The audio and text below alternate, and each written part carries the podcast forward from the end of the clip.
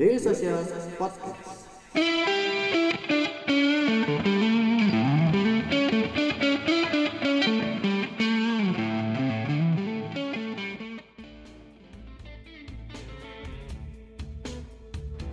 Selamat malam semuanya, kembali lagi di Selasa Startup bersama saya Ilham Sanjaya yang pada malam hari ini akan menjadi moderator dan uh, selasa, seperti biasanya Selasa Startup merupakan kegiatan yang aktif kita lakukan di setiap hari Selasanya yang diadakan oleh Daily Social.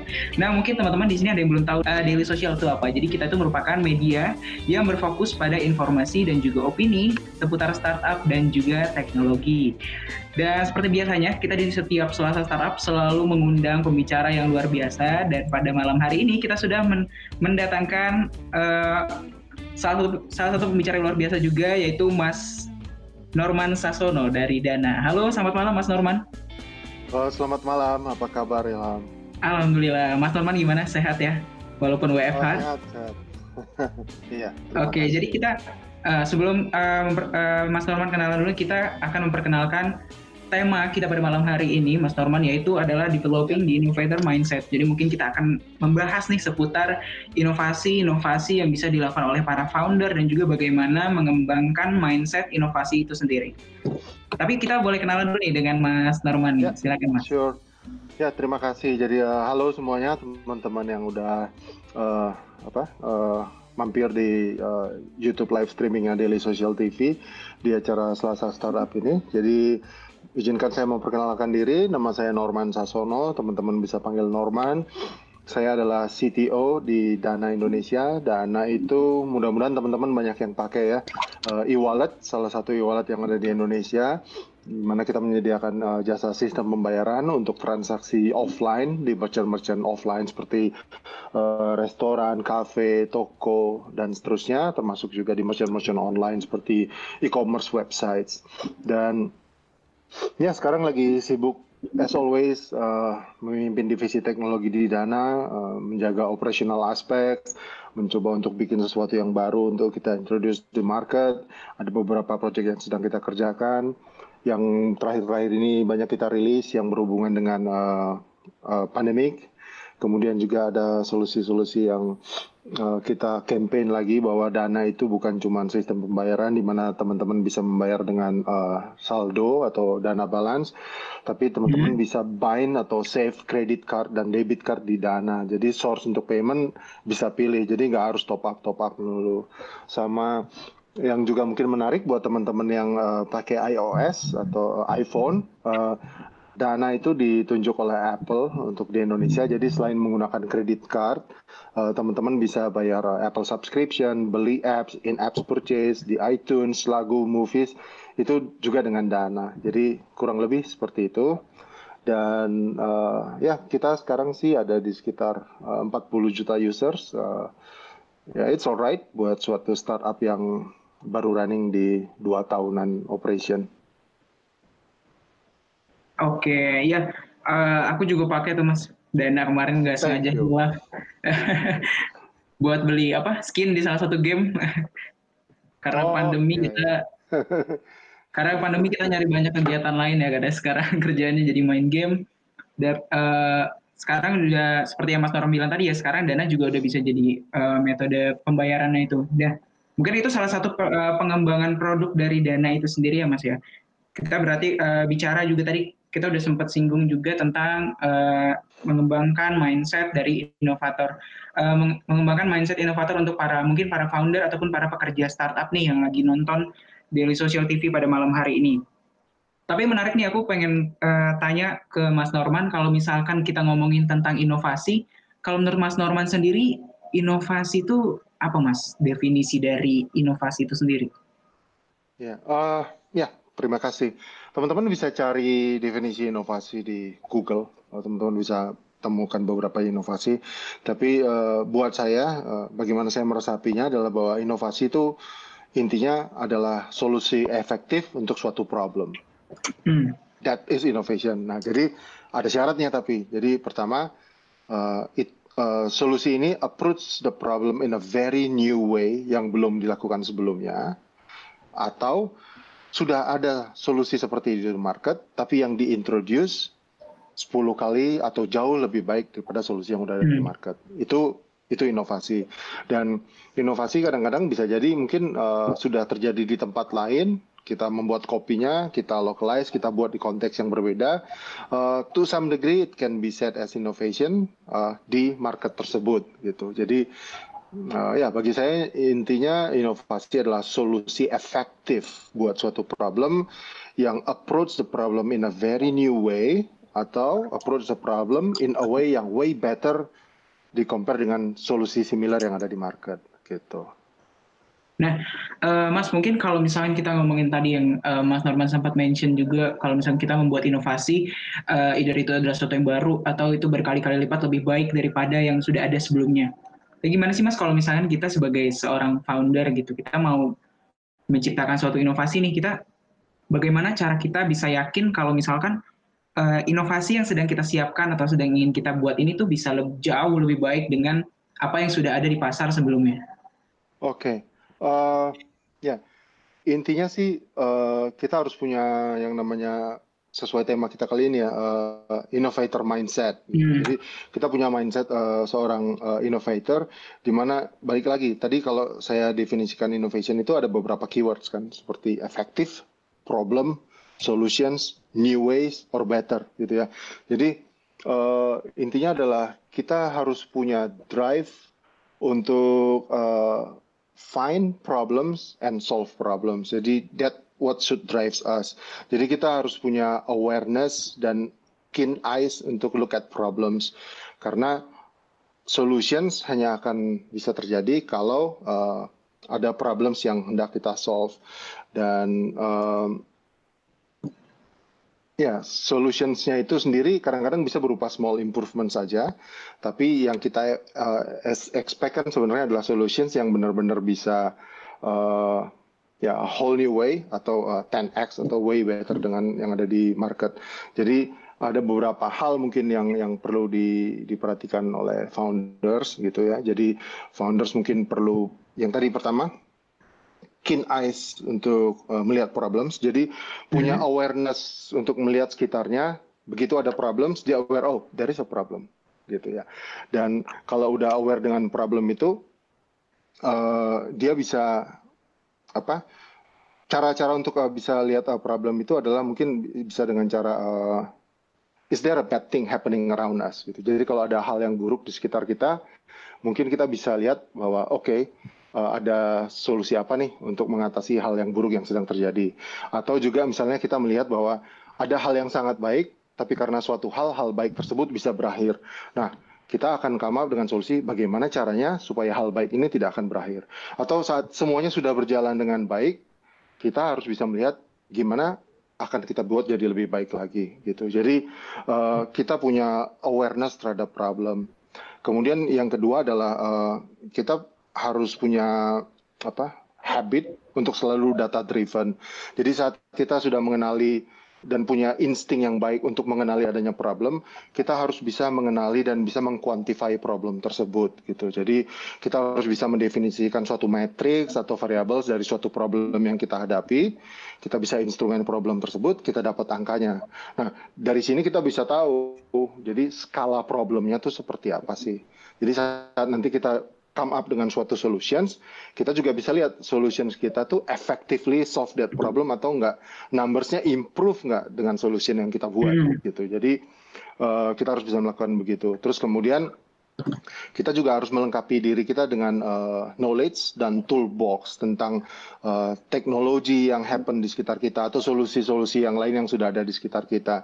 Jadi kita bisa menggunakan mungkin uh, mengintroduce penggunaan AI atau machine learning atau IoT atau menggunakan uh, blockchain atau any other approach yang belum dilakukan sebelumnya atau kita bisa lakukan jadi lebih baik. Kalau kita nggak punya exposure atau nggak punya hal-hal ini di toolbox kita, kita nggak akan bisa menggunakannya untuk address suatu problem.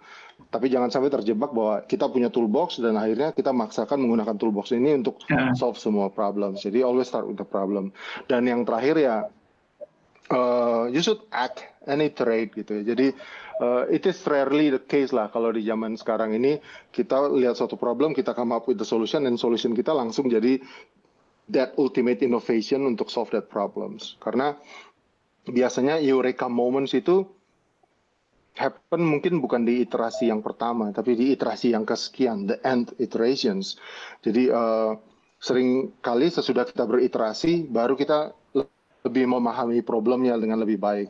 Baru kita melihat bahwa ada peluang yang lebih niche yang bisa kita address atau kita bisa melihat bahwa oh solusi-solusi yang lain yang ada di market miss untuk address this particular core issues. Jadi kita bisa mendalami di situ. Jadi hmm. uh, kita mau iterate. Jadi I think uh, that is how ya. Hmm, kita as a founder bisa ensure uh, kita selalu bisa berinnovate. Kalau kita punya mindset untuk innovations, yes. mm. di mana intinya it's about problem solving in a new way atau in a better way. Dan tadi uh, saya mention ada empat hal. Jadi yang pertama, develop a keen eye for problems, have a habit of uh, data driven, kemudian uh, have knowledge and tool toolbox in in for in in us that mm -hmm. we can apply. Kemudian yang terakhir adalah just act and iterate. Kadang ya itu seperti yang saya bilang, hmm, jarang terjadi gitu uh, ide di awal kita dengan final solution yang kita yang akhirnya available di market hmm. itu it's the same thing as the ya. first idea karena dia akan bergerak dan itu kita harus uh, explore dengan cara yang kalau teman-teman sering dengar kan ada istilah build, measure, learn. Jadi kita harus iterate dan eureka moments may happen during the iteration yang kesekian gitu. Ah oke. Okay.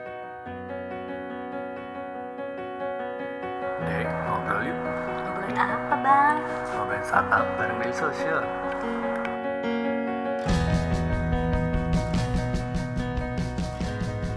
Daily Social Podcast. Uh, menarik banget mas yang tadi yang poin pertama kan kita tadi uh, itu kita juga harus bisa aware dengan problem gitu ya mas ya. Hmm. Uh, gimana sih mas cara kita tuh bisa lebih terlatih gitu? Bagaimana cara kita mengembangkan kepekaan kita terhadap untuk menemukan problem-problem di sekitar mungkin di ketika mengembangkan produk startup ataupun justru di dalam internal perusahaan gitu. Ya, uh, agak aneh ya untuk di disampaikan problem is a good thing gitu. Jadi yeah. uh, if there is a problem, you should not be kayak waduh ada problem gitu ya. You should actually be excited karena problems itu sebenarnya adalah uh, innovations yang apa try to introduce themselves hmm. through the problem duluan gitu. Jadi we should see it that way. Jadi uh, supaya kita bisa punya keen eyes of problem, the first thing we need to have is is that gitu. Jadi bahwa we should be excited if there is a problem. Jadi jangan malah discourage atau kita malah stress dan seterusnya. Justru kita harus melihat every time there is a problem, kita harus kayak wow, this is interesting.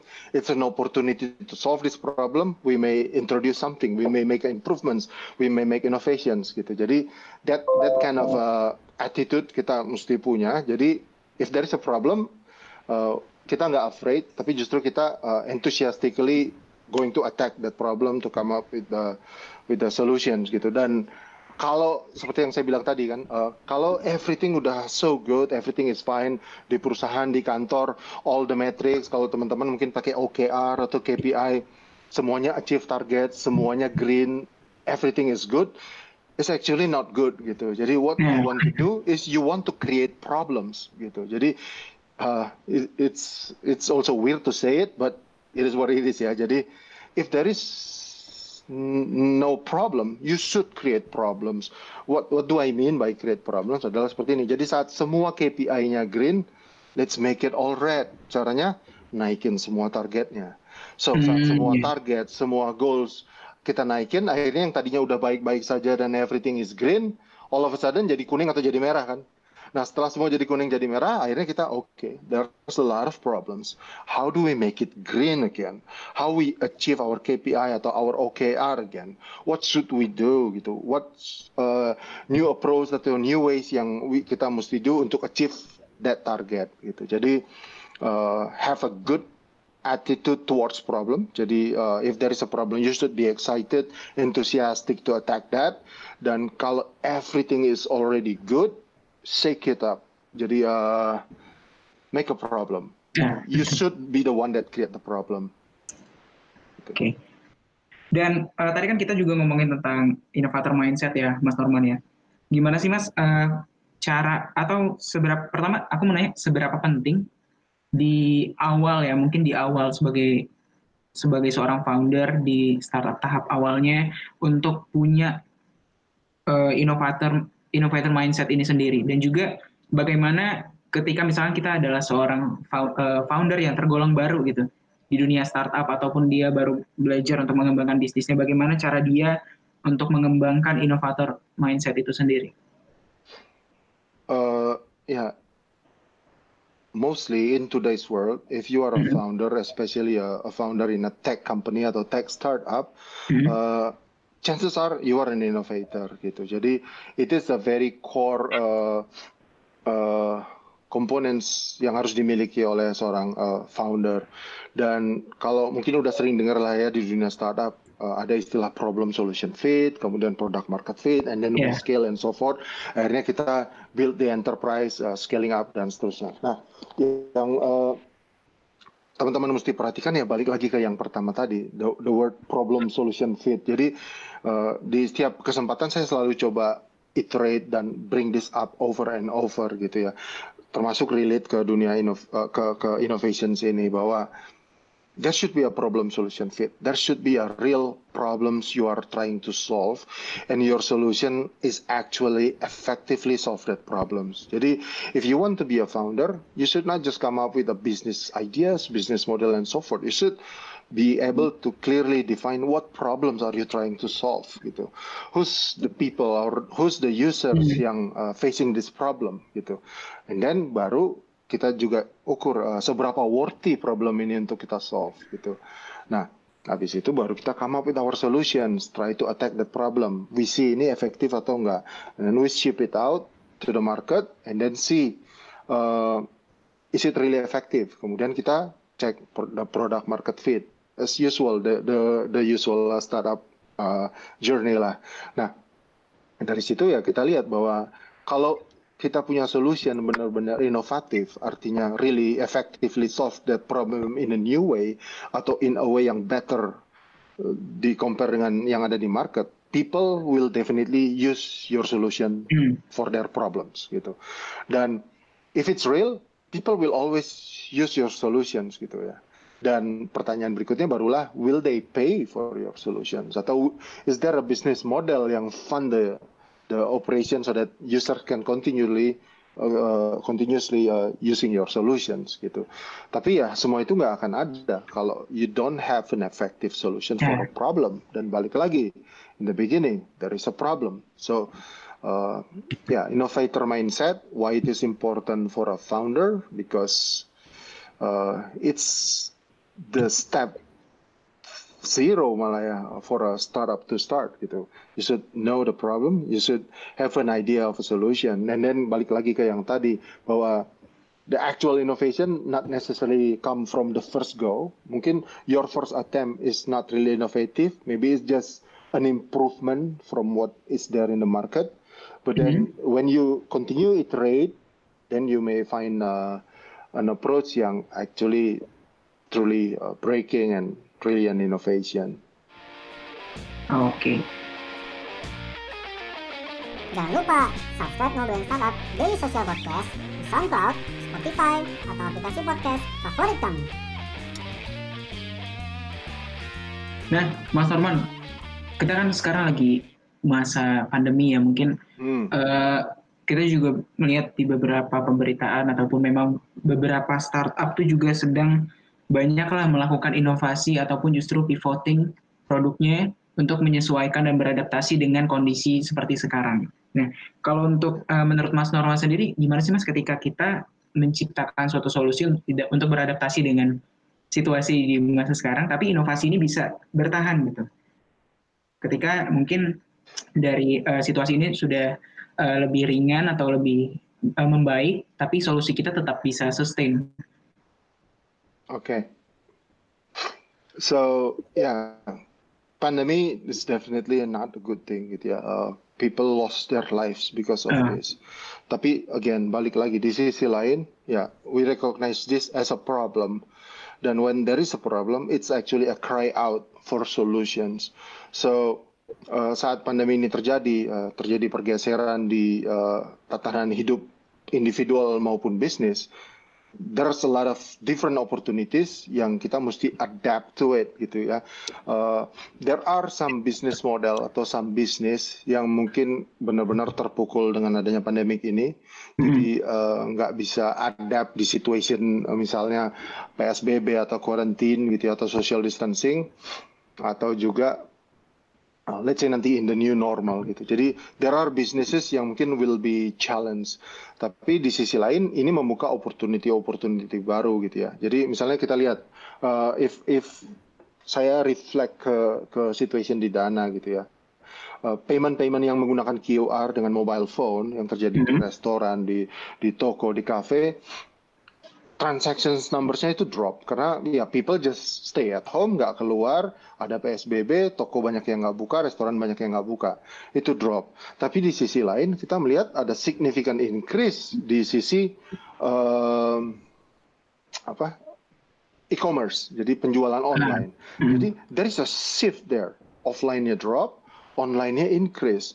Gitu. Jadi uh, gimana teman-teman bisa melihat opportunity itu atau adapt terhadap uh, opportunity tersebut gitu ya. Kemudian kita lihat kan misalnya anak-anak sekolah sekarang shift ke home learning.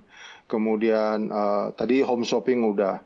Kemudian juga kita bisa lihat uh, people mulai work from home yang tadinya harus di kantor harus move ke work from home. Nah, solusi apa sih yang bisa kita uh, come up atau innovation apa yang bisa kita ciptakan dengan pergeseran situation mm seperti ini. Saya saya bisa kasih satu example misalnya uh, yang sering kita orang banyak pakai gitu ya. Kalau untuk con call itu sekarang kan belakangan Zoom. Ya. Yeah. Nah, sebelum pandemik mungkin uh, Zoom ya continuously shift apa ship new features, improve sini, improve sana. Tapi dengan gara-garanya adanya pandemik ini, kemudian usersnya naik berlipat-lipat kali, kemudian uh, hackers atau attacker uh, mulai lebih sering cari hole di Zoom dan seterusnya. Akhirnya Zoom harus react, harus adapt, dan harus ship security patches, innovation, approach, dan seterusnya yang mungkin dia nggak akan lakukan itu at that pace, at that speed kalau nggak ada pandemi gitu. Jadi uh, mereka dipaksa untuk bisa seperti itu dan akhirnya banyak solusi-solusi baru terhadap problem-problem yang dihadapi yang dia bisa lahirkan lebih cepat gitu ya. Kalau saya boleh kutip uh, uh, CEO Microsoft Satya Nadella, dia hmm. ada statement bahwa pandemi ini actually accelerates two years worth of digital transformation within only two months hmm. gitu loh. Jadi sebenarnya situation kita sekarang ini adalah situation di mana mungkin kalau normal-normal aja nggak ada pandemik, kita baru sampai ke sini dua tahun lagi. Tapi karena ada pandemik, di push, everything shift online, everything shift to digital, work from home, akhirnya happen in two months dan akhirnya ya dunia bisa adapt to it. So if you're a founder of a startup, uh, maybe you want to shift and look at ways uh, how you should adapt your startup to a whole new normal, to a whole new world gitu. Dan actually uh, apa adversity seperti ini, uh, it's a good chance for you as a founder and for your startup mm -hmm. to prove whether you have a robust and resilient business model atau to prove that you have a good team that is resilient and can adapt to a new business model fast. Jadi by the end of the pandemic, it's kind of like a confirmation gitu. Jadi uh, your investor will be more confident uh, about your startup, about you as a founder and your business bahwa oh man, these guys survive the pandemic, dia bisa pivot, dia bisa shifting, atau even dari awal memang bisnis modelnya robust for this situation, gitu. So, yeah, pandemic is hmm.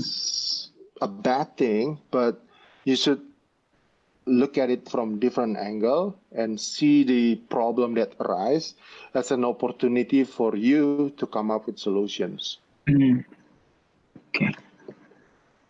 Uh, tapi mas ngomongin tentang inovasi, mungkin inovasi itu juga eh, nggak uh, cuma kita bisa terapkan di dalam pengembangan produk baru, tapi juga inovasi kan juga bisa kita lakukan untuk eh, eh, misalkan meningkatkan efisiensi dari eh, perusahaan dalam eh, dalam menjalankan bisnisnya. Nah, kalau menurut eh, Mas Norman sendiri, misalkan dalam tahapan-tahapan startup, misalkan tahap yang di awal, eh, lebih penting mana, Mas? Ketika kita fokus untuk meningkatkan inovasi dalam operasional bisnis ataupun inovasi dalam pengembangan produk ke konsumennya. Uh, yeah, that's a good question. uh, I think it's it's a combination of science and art dan juga uh, saya nggak bisa bilang bahwa yang mana lebih penting lebih Ah. dulu untuk kita fokus. Uh, tapi mungkin semakin early you may want to put more emphasis on the product atau the platform of the solutions yang yang mau kita ship ke market karena kita benar-benar mau validate dulu do we have a problem solution fit gitu. Nah saat we are in that uh, stage mungkin kita nggak mikirin dulu lah uh, CRM atau ERP atau HR systems dan seterusnya gitu. Mungkin everyone in the startup are coder yang just build the product gitu. Jadi mungkin really may want to focus to that. Nah, along the time saat problem solution fit confirm, product market fit confirm, we see the numbers are growing, uh, everything is picking up, terus we can start to scale. Kemudian enterprise building. Nah, semakin ke ke sana dengan berjalannya waktu, we may want to look at internally to improve uh, our engine, how we can uh, nanti kita mulai akan lihat. Karena uh, gini deh, sa- saya saya give example, let's say in the development team, something yang I'm familiar with gitu ya. In the beginning gitu, in a, in a company dengan mungkin 5 10 orang uh, uh, employees in that startup yang mungkin everyone is a developer, mungkin everyone is coding. The CTO is actually the dev lead that lead that development team gitu kan. Ah. Pokoknya just build that solution, mungkin days and nights sepanjang hari uh, code build that solutions and ship it out. Gitu. Nah, as the company grows, ya uh, mulai hire other roles, uh, sales, marketing, mulai ada VPs, kemudian dari sisi engineering pun mereka akan improve gitu. Yang tadinya everyone do everything, akhirnya nanti mulai ada separation, ada yang fokus di back end, ada yang fokus di front end, ada yang fokus di mobile, mulai introduce role seperti QA, mulai mikirin DevOps, kemudian improve the process, mulai pakai tools yang yang uh, lebih fancy dan seterusnya gitu. Jadi along the way we can improve gitu. So I think innovation dari sisi product developmentnya is one thing, innovation di uh, how we run internal process in our company is one thing, but yeah.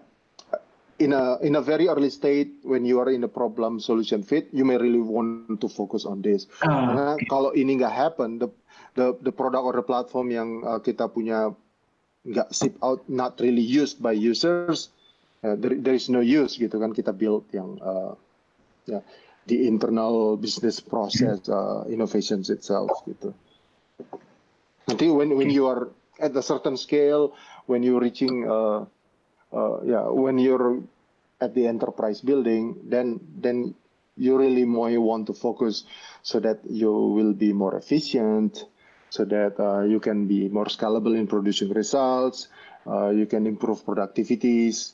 Yeah, then you may really look at internal business process uh, re-engineering. Oke.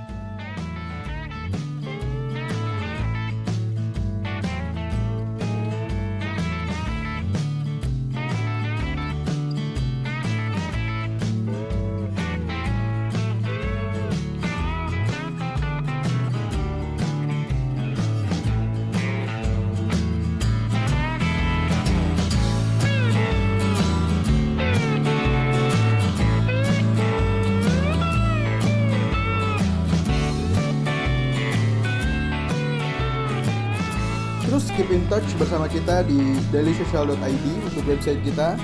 Di Facebook kita ada dailysocial.id, di Twitter kita ada @dailysocial dan di Instagram kita ada @dailysocial.id. Di LinkedIn kita ada Daily Social dan di YouTube kita ada Daily Social.